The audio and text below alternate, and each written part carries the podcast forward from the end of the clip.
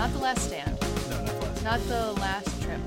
Not even the last ride. It's just last ride. Yeah, it's There's no the. Last uh, Holiday. Although in the book there is a the.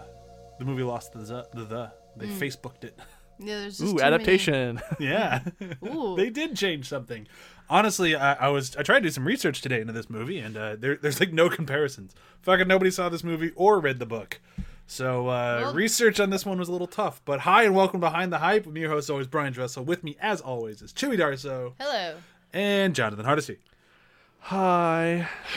I'm trying to keep the energy up and lively because we watched a fucking bummer of a movie. Oh yes. Bummer. I knew it was going to be a bummer too. Like as soon as I saw it was called Last Ride, I took a look at Hugo Weaving in the movie. I'm like, that looks kind of sad. And then I watched the trailer. I'm like, oh, that looks real sad. I mean, you don't even need to watch the trailer. Hugo Weaving looks really unkept. His son looks unbathed, and he's holding a gun. Hey, it's going to be a sad movie about a dad and his son. Yeah, I mean, short of like having Cormac McCarthy attached, you're like, ah, I know this is going to be a bummer. If you saw his name, you're like, well, now I know for sure it's a bummer. And then no, it's still just a bummer. I should make a movie called Male Bonding: A Bummer Tale. Because there's so many of these movies. I would, just, I Yeah. wouldn't say like a bummer tale, just like male bonding colon. It's a bummer. trying to think of any like male bonding movies that's happy, like Wedding Crashers. Pineapple Express. I Love You Man. There you go. So There anything go. with Paul Rudd in it. Right, right. Paul Rudd. Oh man, could you imagine the blowing of our minds that would happen if Paul Rudd was in a a, a male bummer movie? My God, if you were to swap out Hugo Weaving for Paul Rudd in this movie, no, you're not allowed to. That man plays happy roles. Right. I mean, it's in his f- contract somewhere. You just you just can't have him in there. I've seen Hugo Weaving in many a not happy role, but nothing like this. not like this. Not like Not this. like this. Do a reference to a Hugo Weaving movie. oh man! But before we get started, I actually have a where have they been doing this week. Does anybody else have one? No. I'm just, Uh, still on slightly, but it's it's Stargate. more of just going back to the Marvel stuff again. I watched uh, uh, I said America? almost said the first soldier, uh, the first Avenger, Captain America. Yeah, Solid movie, and he's Yeah. it. chews up the scenery and is delightful as Red Skull. But that's all. I mean, that movie's been talked to death. So what else Yeah, can you it- say about it? Uh, well, I'm, I also watched a movie that's been talked to death, and uh, and then for some reason I feel like it's kind of been forgotten as we've gotten older. I watched Babe. Uh, Oh, Hugo Weaving, if you don't remember, is in Babe. He plays Rex, the sheepdog, like the one that Babe has to like win over. He's like, "Nah, you're a pig, not a dog." And he's like that grumpy sheepdog, and Babe Woof, just woof, warms woof. his heart. And and like, I almost picked it instead of Last Ride, and given our attitudes towards Last Ride, it might have been more helpful for our mental well being. But Hugo Yeah. Weaving's barely in it, so kind of like John's uh, Captain America. I don't have a ton to say. The little bit that he's in it, he's very good. But yeah. Just what a what a what a adorable's not the right word, but just a pure movie. I don't know. There's Yeah. just such a pureness to that movie that every time I watch it, it's just yeah, absolute joy. I haven't Beyond- seen Babe since I was a small wee child. Beyond it has a little bit of pacing issues, like the the pedals to the metal, like pretty much from frame one. Like they don't really let you stay in scenes too long. Nothing overstays its welcome. Some of them get to be welcome. Like it's just it just moves. Beyond that, the movie is virtually flawless. Like it's just heartwarming and wonderful. There's not really anything bad you can say about the movie Babe. Unless you don't have a soul or something. Yeah. Unless you're a real dick. Unless you're Hugo Weaving from Last Ride, there's nothing bad you can say about it. I'm gonna go with human washing, human washing. where they had people do the voices of the animals instead of just letting the animals speak for themselves. That's fair. That's fair. Yeah. That would have been a much better movie. I mean, they made it in Milo and Otis. There's no people talking in that movie. We're not going to talk about Milo and Otis. But but do you, the audience, sense what we're doing here? Like with our whatever they've been doing, we're trying to bring our spirits up a little bit, A little to bit. then bring them back down. to just bring them crashing back down as we start talking. Hey, in the movie, they're fine. Yeah. In the movie Milo and Otis, Don't- all the animals don't- are fine. Don't look up behind the scenes. Right. I'm still don't. I'm I've just told myself that's an internet rumor and it might be. But until then, you know, we just have to assume that a lot of cats and dogs just went for a ride down the river. They were fine. no, they weren't. But I just Everything came up was with a fine, long all right? analogy in my brain about the Yeah. last ride being the Trump presidency. Okay. Well, we'll do you want to get it out of the way? Yes. Okay, go for it. Okay. So, Kev, played by Hugo Weaving, is Trump. Chuck, his son, is the Republican Party. And this is all about him losing the election and not understanding he needs to just give up. Okay. Yeah. There, there's definitely an He- analogy there. He's not very nice to a, mu- a Muslim woman. Uh, he just kind of goes for it with the woman and doesn't really give her the opportunity to say no. After openly talking about how she has either a husband or a boyfriend, he's like, Yeah. "Yeah, that's fine. Just cheat on him with me." Yeah. Yeah. okay, I need to do a breakdown. I need to do a breakdown. We're, we're getting way ahead of ourselves here. I, I appreciate the Trump analogy. It- It's pretty spot on. Um, but let's actually start talking Last Ride. And to do that, I will do a very quick breakdown. Uh, Last Ride is the story of a man who has committed a quote unquote violent crime, is what they tell you in the description. And he is on the run with his son. Uh, his mom is out of the picture. We don't ever see her. They just tell him. They just tell us throughout the film She that left. she left. She was a criminal. She liked doing bad things with people, just was not ready to ever be a mom. And uh, Hugo Weaving was left with the child. And every now and then, he would take care of him when he wasn't in jail. Uh, and now he uh, has found that one of his good buddies, I'm just going to jump right to the, the meat of it, might have been molesting his son. The audience is led to assume that he has been molesting his son Or was about to. or was about to, although the kid says it doesn't happen and they never give us any clarity beyond that. Um, but either way, Hugo even walks in on his on his buddy in bed with his son in nothing but his underpants and beats the ever living fuck out of him, throws him into a wall. The guy hits his head, cracks his skull, dead. And now they're on the run. Um, and the boy is stuck in this situation where he loves his dad. His dad is also an abusive prick but it's his dad and it's that horrid relationship very tough to handle and they're on the run and they go out into the bush and everyone's chasing him and he realizes that if he stays with his dad he's either going to end up exactly like him or he's going to die. And he has a cell phone. He lets the police know where they are. Police come to get him. His dad kills himself. Bob's your uncle. Kid can swim oh i forgot to mention the kid can't swim No. Did I did I misinterpret the ending of the movie? Was it not just about him swimming? It's about him doing the thing that his father kept wanting him to do. Yeah, I, it was a joke. Yeah. I'm trying to keep the jokes in here. Yeah. Yeah. So that's your movie. It's a it's a real bummer. Bob's Um, your uncle. Yep. It's, That's a British saying, not an Australian one. yeah, they fair. might use it every now and then. I don't know. Yeah, who knows? Fish on the Barbie. We're boy. very American. I'm gonna try to get the Australian colloquialisms out of here because you know we're not very good at them. So so let's go get some Vegemite sandwiches. all right, let's talk Last Ride instead. I honestly would try a Vegemite sandwich. I don't understand what it is. yeah, I would. I Too. know it's a, like a peanut butter type thing or jam or something. I'm into it. I'll give it a shot. Why not? Um, so there's not really like I don't know how long today's episode's going to be. We'll try to fill out the hour as much as we can, but at the same time, there's not really a ton to dive into on this movie. Th- this is one of those films that came out in like the the late 2000s. Uh, I think it came out 2009. I want to say, and it Yeah, was you're one right. of those. It's one of those films that came out in that time when we're like.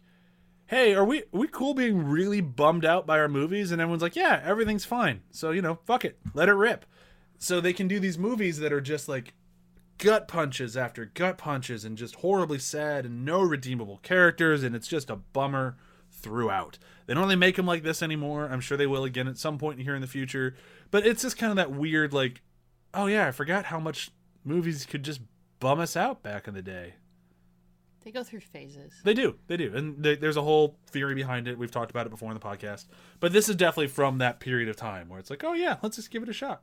How bad could it be? Real, real fucking bad. Yeah. Um, and watching it out of that time frame where things are not, you know, in the right climate to watch these bummers of movies, they, they can hit you a little heavier.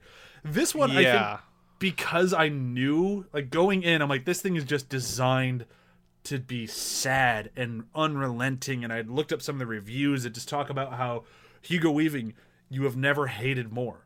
Like, and he's played villains before, and you've never hated him the way you'll hate him here because you've hated him as a villain. You've never hated him as a person. Like, this is a person that you hate. And, like, I gotta say, like, Hugo Weaving fucking crushed this role. Would Yeah, you no, at the end of this movie, I was wondering why I liked him. Force? I would never use the phrase tour de force because I don't like the phrase tour de force, but he is a tour de force in this movie. No, we need the phrase tour de force because then you know it's an independent film. Right. That is true. That is true. Fair. Um, I'm sorry, John. You were saying you agreed on Hugo Weaving. yeah, he- watching this, after watching this, I just wasn't sure I liked him as a person, which is a weird feeling to have because with his other villainous roles, you're like, that's Hugo Weaving. He's pretty cool. I like this guy. And I like how he plays these roles. And after this, eh, being such a complete shit in this movie, I just had a lot of thoughts and questions at the very end. Just like, wow, he played this so well that he made me even almost not like him. Like, there. I don't know how else to explain other than to agree with you and elaborate and repeat what you said. well, it's just because when he plays villains in other movies, they have a purpose. They have a goal.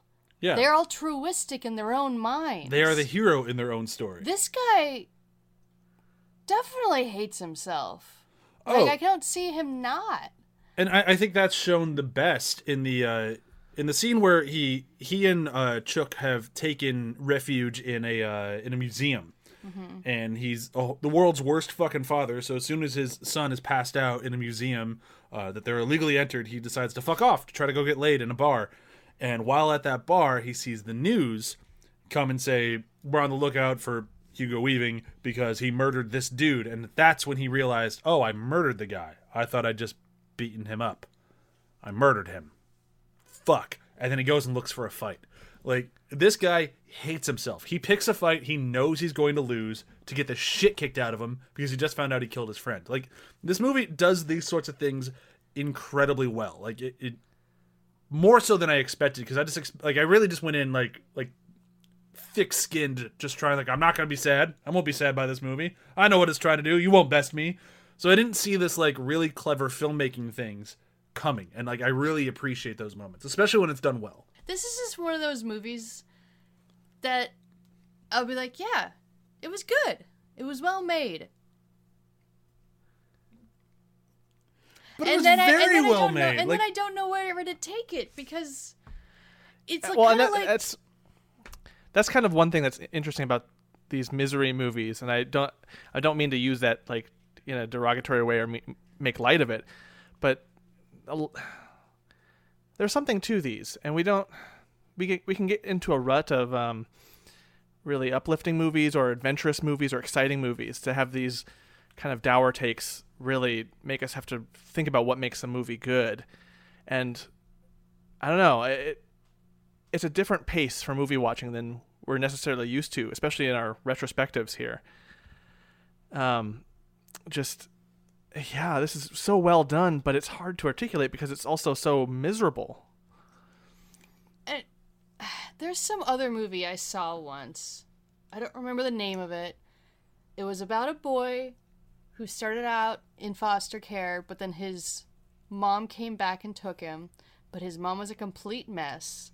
So the rest of the movie, you're watching him interact with her his mom, who's a drug addict, and then him getting physically abused by one of her boyfriends, and then getting put in back to where she grew up, which was apparently a religious cult, and then getting through all these terrible things. It's just a movie watching this young boy go through terrible situation after terrible situation, and then ending up walking down the street in the middle of the night holding his drug addicted mother's hand. And at the end of that movie, I'm like, what was I supposed to get out of this other than that boy's screwed? And I kind of had that feeling towards this movie too. This movie had a little bit more heartwarming moments to it. And it, it's just. I like slice of life films. This one, I guess, was maybe trying to be like a slice of life in the way that like, you're watching this downtrodden father who's clearly made terrible decisions and cannot control his impulses at all, and how that type of person him, themselves cannot properly raise a child. And he definitely realizes that at the end of this movie. If anything, this movie ends better than that other movie because the kid is at least getting away from that situation because he's now dead. Well, the the end of the movie is a, a gut punch for many reasons. It's a gut punch because the kid he had to realize the situation he was in and realize that he was stuck in it unless he was willing to take action. Yeah. It took a 10-year-old child and put like the most difficult decision most of us have never faced and made him make a decision. And like the fact that the kid, uh, I'm forgetting his name right now, uh, Tom Russell, did such a good job like selling that decision. Like throughout the entire film, you'll see the whole like I unconditionally love you because you're my father, but I don't want to be a part of your life. You can see it on his face in every scene. And like it just I'm not exactly sure at which point the turning point was when he's like, I gotta turn him in. It was either when he was ditched out in that uh the lake area, like the drivable lake, I don't remember what it's called. Um It's, it's like a salt flat or something. yeah, like he was he was ditched there. He was beaten senseless with a belt. Like the the kid should not be with his dad, but no one's gonna tell him that. He, the dad's girlfriend, Hugo Weaving's girlfriend, at one point, is like, maybe you shouldn't. And- But she's not gonna do anything to actually do anything because she clearly loves. Uh, She, I don't think Kev. she loves him. she loves Kev. There's no way. She shouldn't love Kev. She knows she shouldn't love Kev, but it's that whole like you can't help who you love sometimes. You just need to be smart enough to not fall for it. And she falls for it because he's an unrelenting prick. I guess this movie's a little bit better because, at least in this movie, the child actually makes decisions. The one I described earlier, I probably hated it because the, the boy never actually chooses anything. He just kind of goes along with every terrible situation and manages to not die. uh, this movie, clearly, he the child is having an arc and he is realizing what he needs to do, however upsetting that is but uh, these movies just don't do much for me. That's fair. I don't know why. It's because I just don't, I feel like they're not actually saying anything while desperately telling me they're saying something. I, I don't. I didn't feel that way this time. I, I thought this movie actually had had quite a bit to say about relationships and decisions and unconditional love and I mean, why def- that's a it definitely poison. has something to do with getting out of a toxic relationship. yeah, Yeah, I think I would say I, I agree that this does a better job than other ones. And I, I uh, see what you're saying, Chewy, and generally agree for this genre of things, especially. I I know we've talked about a few of them in our past with After the Hype and all that, but I don't know. There's something with the way like Hugo Weaving did his performance, the kid did their performance, their chemistry together, just the interplay between them and just the complicatedness of their relationship. Uh, I can see both your points on that. That this does a better job at it, but also these movies take a bit to like because you're not going to get anything out of them other than maybe a feeling. It's almost like the other end of. Um, I know Brian, you don't like this movie, but Tree of Life, the other end of that, where it's like you're getting out of it what you're going to get out of it, but what you're going to get out of it is an emotional state of being, and that's this thing as well. Um, to put it in a very messy way. No, I see what you're saying. Like there, there is definitely like a you get in, you know, what you you get out of it what you put into it. And if you're immediately going to go into these movies, especially like this genre, going these things have nothing to say, then then you're not going to see much of anything. And I don't I don't think that's the wrong way to take it either because they all it's like uh, you go for a horror movie. Most horror movies have kind of the same idea. A lot of sci-fi, a lot of drama. Like they're all, you know, when you package them up, they all do have specific genres, and not every genre is for every person. And I, I think this thing it, it it kind of falls into the same genre that like uh, TV has taken off since like the 2015 on with uh, fucking like Breaking Bad, Ozarks, a ton of that stuff. And it's uh, Chewy and I have called it what is it, depression porn? Yeah. And I, I think that sort of idea of entertainment sort of came out of this genre of movies from like the 2000s ish time. Like I'm thinking like movies like this, like Lie, if you ever saw that. Um, uh, the Rover, well, that was later than that, but still like those sorts of movies. And, and there's people who really dig that genre and they can pick up on the very like very nuanced story that is hidden beneath the layers of like feel bad, feel bad, feel bad, feel bad. And like, oh, I learned something beautiful about relationships while I was depressed out of my mind. And it's like, are you willing? Is the juice worth the squeeze? I guess is the the question with these sorts of movies. And for me personally, I really enjoyed this movie. I, I thought this movie was fantastic, and, and I did not expect to feel that way. I thought I'd finish this movie and go, Hugo Weaving was great and I left going Hugo Weaving, Tom Russell, Anita Hegh, the director, the cinematographer, for God's sakes. Like, they all did an amazing job making a movie that is incredibly depressing and I don't really ever want to watch again. But they did a great job with it. Like, the cinematography throughout is like fantastic, especially when they get to the quote unquote salt flats, I guess is what we'll call them. I don't know. That's in America, so I'm not sure what they are in Australia. But like when they get to that area, like clearly they just had their camera like just keep shooting till the sun's down. Just get footage. Get, be sad, kid. We're gonna just keep shooting because it's gorgeous here. And they got really good footage and they used it well. And I think that kind of holds in every location they go to. Like they really knew how to capture their locations. They knew how to shoot their actors. They did a great job making uh, Hugo Weaving seem like uh, imposing figure at times, and other times a scrawny little piece of shit. Depending on which scene you're watching in, he's either like a wafy sort of like drug addict, nothing character, or he's some guy who's gonna beat the shit out of you. And it's the same guy in both scenes, but it's all just based on camera placement, choreography, everything, and they did everything very well. So you're kind of seeing the movie through uh, Chook's eyes, even though he's not necessarily the main character. I would obviously say Kev is the main character, or maybe duality, but still, I'd say lean more towards Kev. But the way that they they shoot it and the way they tell the story is through Chook's eyes, and I think that's kind of interesting. And I think they did a really good job pulling that off. I don't know. To me, Chook's clearly the main character because you begin and end it with him. I guess it's fair. Yeah, I, yeah, I'd, I'd agree with that. And But yeah, all your points are valid. Is it might be one of those things where it's like, like I don't like a boy's life. I Yeah. don't. How other other way to describe it is like. We I read a review after watching this movie, and the person ended their review by going, "It's a wonderful example of the torture male psyche being universal," and I was like, "What the shit sentence is that?" the tortured male psyche is universal except to women so i understand all these things but i'm just not going to get into it like other people are Right. because it to me it is not universal. Bad relationships and getting out of toxic relationships can be a very universal theme so that i can attach myself to. A completely unredeemable lead male father figure i'm not going to attach myself to. No, and I, I do appreciate they never really even try to redeem him. Like even in his last moment, all he really does is he has the realization that Chook made the right decision. his most human moment is when he looks surprised that his son says i love you Oh yeah. Well, because Yeah. he doesn't love himself, so how can anybody love him? So he tells his son that he loves him. He's like, "I love you too." And he, like that's that moment, just that shock of like, "What?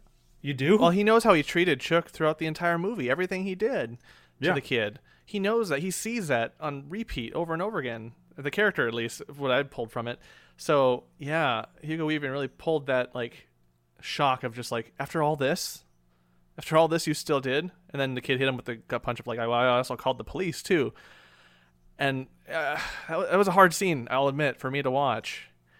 oh yeah, Uh, there, there's a lot of dad guilt in this movie. that was his best moment of parenting when he says that's okay you made No- the right decision son Yeah. Like, with, why couldn't you have been this dad the whole time well you weren't about to die so yeah, because he knew he was punching his own ticket. yeah A lot of clarity there at the end. Yeah, no, it, it's these movies are interesting. They're they. It, I, I keep thinking about the review thing you meant, the review line you mentioned, Chewy, and it's like Yeah, I guess you could read that from that, and that's but that's not necessarily as important as uh, that. Those the scene where the father is surprised that the kid said "I love you," and the kid floating away. Like, there's a lot of emotion in movies like this, and partially why I say I love these types of movies, but also why I get into a huge funk after them is because of that. Like, I just soak up all the the the awful, the terrible, the just the heavy heaviness. And this movie is crafted in such a way, like we've said before, just camera work and lingering on the right shots, the right scenery, the right look from the kid to the father and the father to the kid.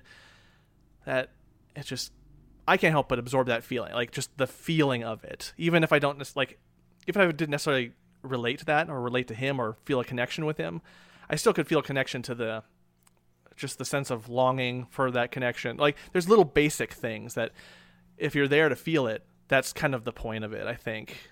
Yeah. And there's also just something about like that review just keep going keep harping that person. But they say like the the tortured male psyche is, you know, universal and relatable and whatever. I, I don't think that person understood the movie. Like to say this movie's about the tortured male psyche, unless maybe that's what the director intended and I misunderstood the movie, which is entirely possible. But to say the tortured male psyche is like this relatable thing, but we don't ever relate to Kev. We don't like Kev. Kev's a Yeah. Douchebag. He's a horrible person. You're not giving. He never gets any moments of light, really. Even Yeah. in even in like a moment when he could play with his son with the sparklers, he just kind of sits away from his son. Yeah, they they kind of have a little bit of a moment, and then when he gets stoned and they start telling jokes back and forth, you get a little bit of a moment. But that thing's brought way fucking down because he beats him in the next scene. So it's like even when you have your slight moments of levity, they're immediately just you're kneecapped just right out of the gate. It's like, oh, I feel a little good right now. Well, stop. it's like, oh, okay, movie, thanks. But what I was saying is like if to say this movie's about the torture male psyche is, in my opinion, just a complete misinterpretation of the film because I think the movie's about toxic relationships and when to acknowledge and when to pull the ripcord. Like that's and, and not only from that, and not only that is that it's not going to be easy at all, and it's going to be the hardest thing you're ever going to do. Yeah, Like that's where I would put my focus on like a review, just be like, get out of it, but it's going to hurt. It's going to you're going to be peeling yourself out of that relationship, not just jumping away. yeah. All right. I think it's time to get out of this thing and start doing some quotes if you have them. If you don't, I'll take a favorite moment. If you don't have one of those, you can just pass. I get it. It's a bummer of a movie.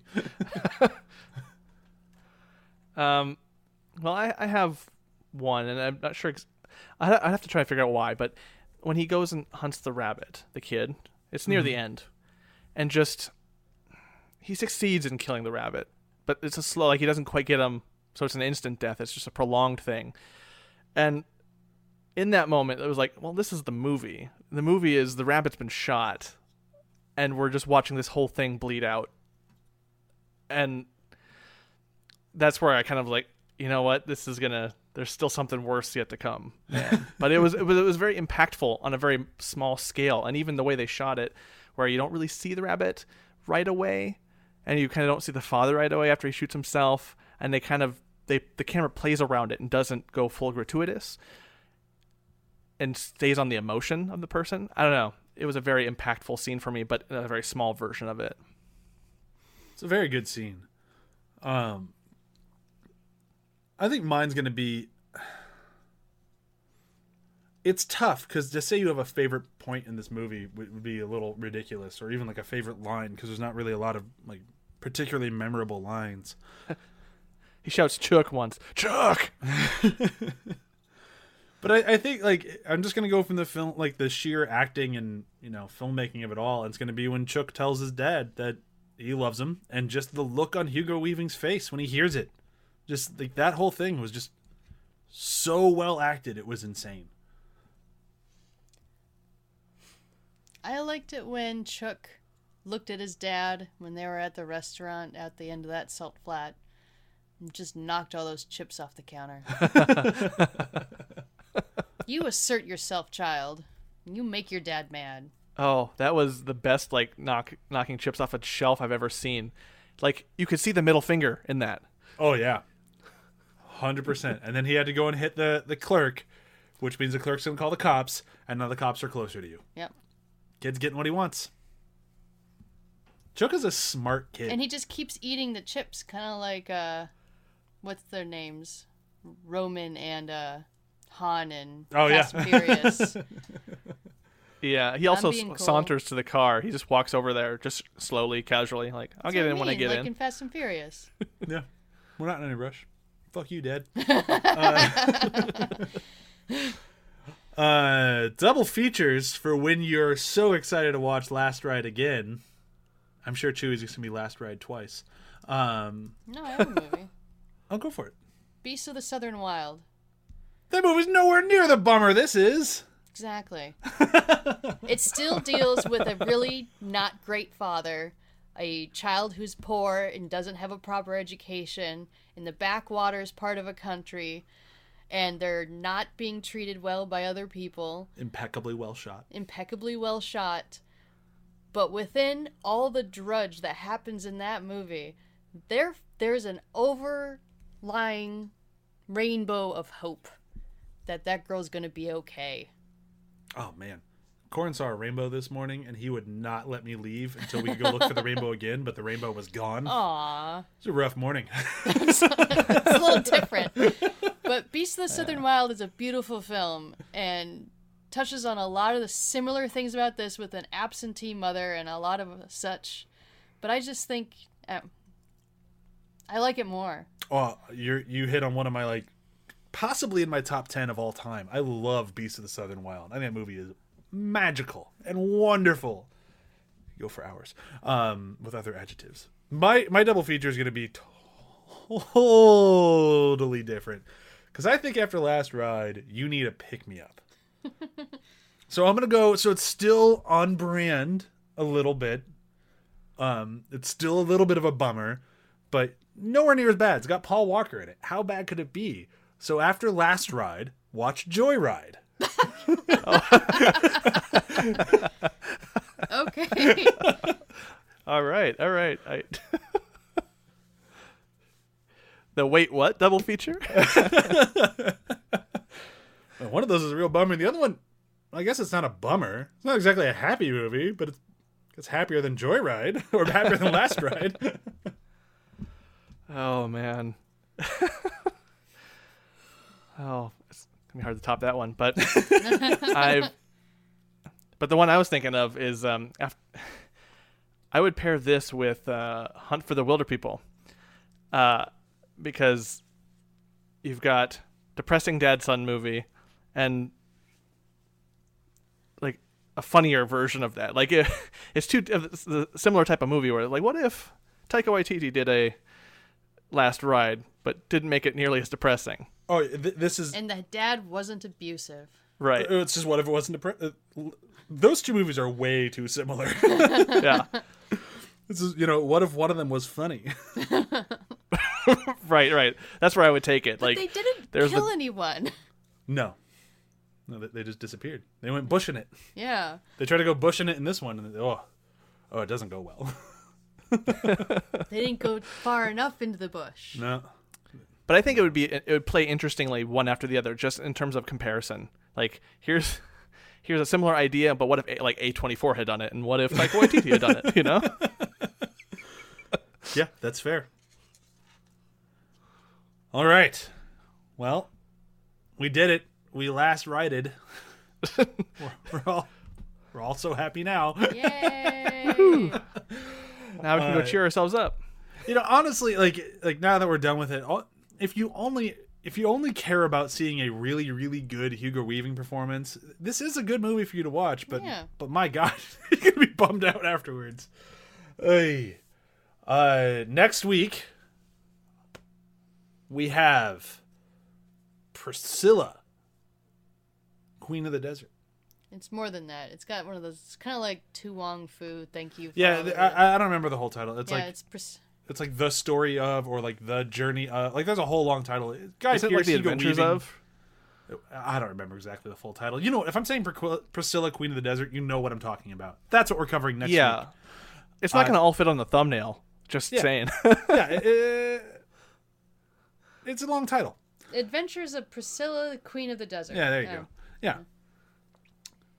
After that, though, we have December, and as I like to do in the penultimate movie, uh, penultimate week, I like to give you a, a good tease and tell you what's coming in December. In December, it's gonna be a little different of a month for us here at uh, Behind the Hype. We're not covering a person. We're not covering an entity. Uh, if you listen to Welcome to Your Doom, you've already found out because I, I just couldn't wait and I had to tell someone, so I told that podcast.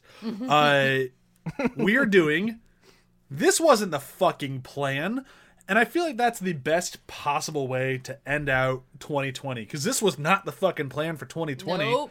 Nobody planned Yeah. on a pandemic and having to deal with Trump and all this. Well, we knew we were going to deal with Trump, but not quite like this. Australia burned down. People forgot that happened this year. That was so seven months ago. Right. Uh, yeah, there's been a lot of bullshit in 2020. The 2020. koalas are still in pain. Like, Halloween was on a Saturday. This was supposed to be a good year, not Yeah. the fucking plan. So With a full moon. with a full mo- so to celebrate not the fucking plan we're gonna take four movies i haven't decided on what all four of those are gonna be yet we're we're hitting uh, i've got i've got a squishy four i'm not sure exactly those are gonna be the exact four but movies that had planned something and then did something totally fucking different that really wasn't very good but maybe the first one would have been pretty good hopefully we're talking movies potentially like Friday the 13th, Part 8, Jason Takes Manhattan, because that turned into Jason Takes a Boat Ride to Manhattan. Uh, there's no Madison Square Garden climax like there was supposed to be. Uh, Rise of Skywalker is most definitely going to show up. Uh, we'll take a look at the movie, we'll take a look at Colin Trevorrow's script, and go, huh. Oh, so those plot threads would have paid off? We can do two movies that was not the fucking plan because of one actor. Ooh. Oh man, that'd be another. Gr- the Imaginarium of Doctor Parnassus. That'd be a great Oh. one. Not the fucking plan. yeah. Oh man. so we we have a few, and we'll we'll talk about how they had to deal with their plans changing. You know, it's gonna be a fun month, and uh, it should be a lot of fun watching movies that might not be that good, but are really fun to nerd out about. So I'm looking forward to the end of 2020. And then starting in 2021, we have more podcasts. Whatever they are, I haven't decided yet.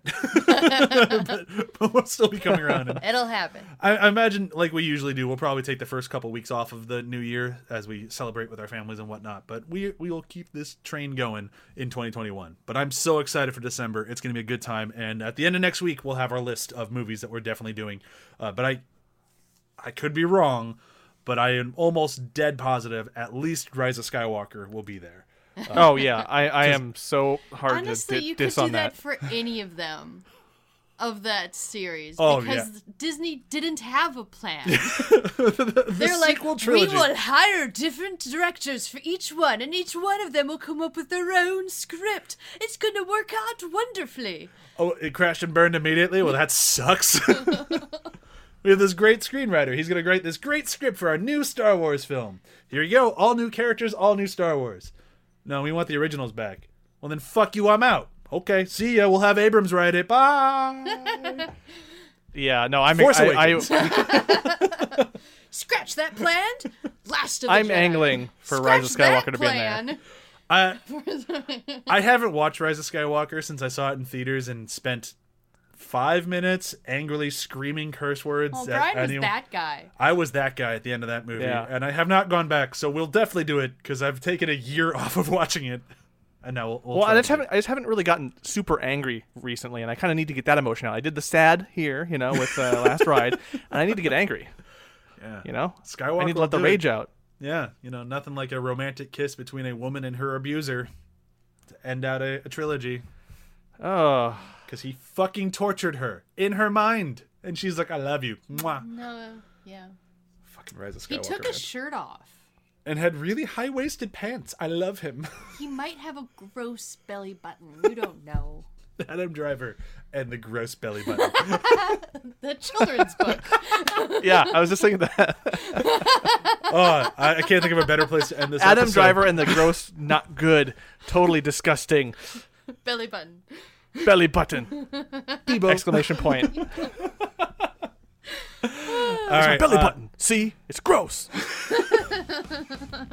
well, and we'll do an audiobook where he narrates it. So our plugs this week are going to be read the children's book, Adam Driver, and the really gross, no good, totally disgusting belly button.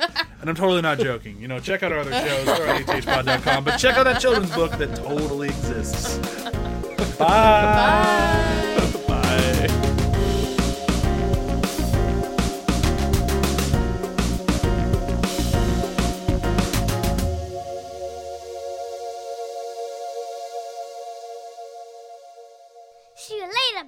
bozos.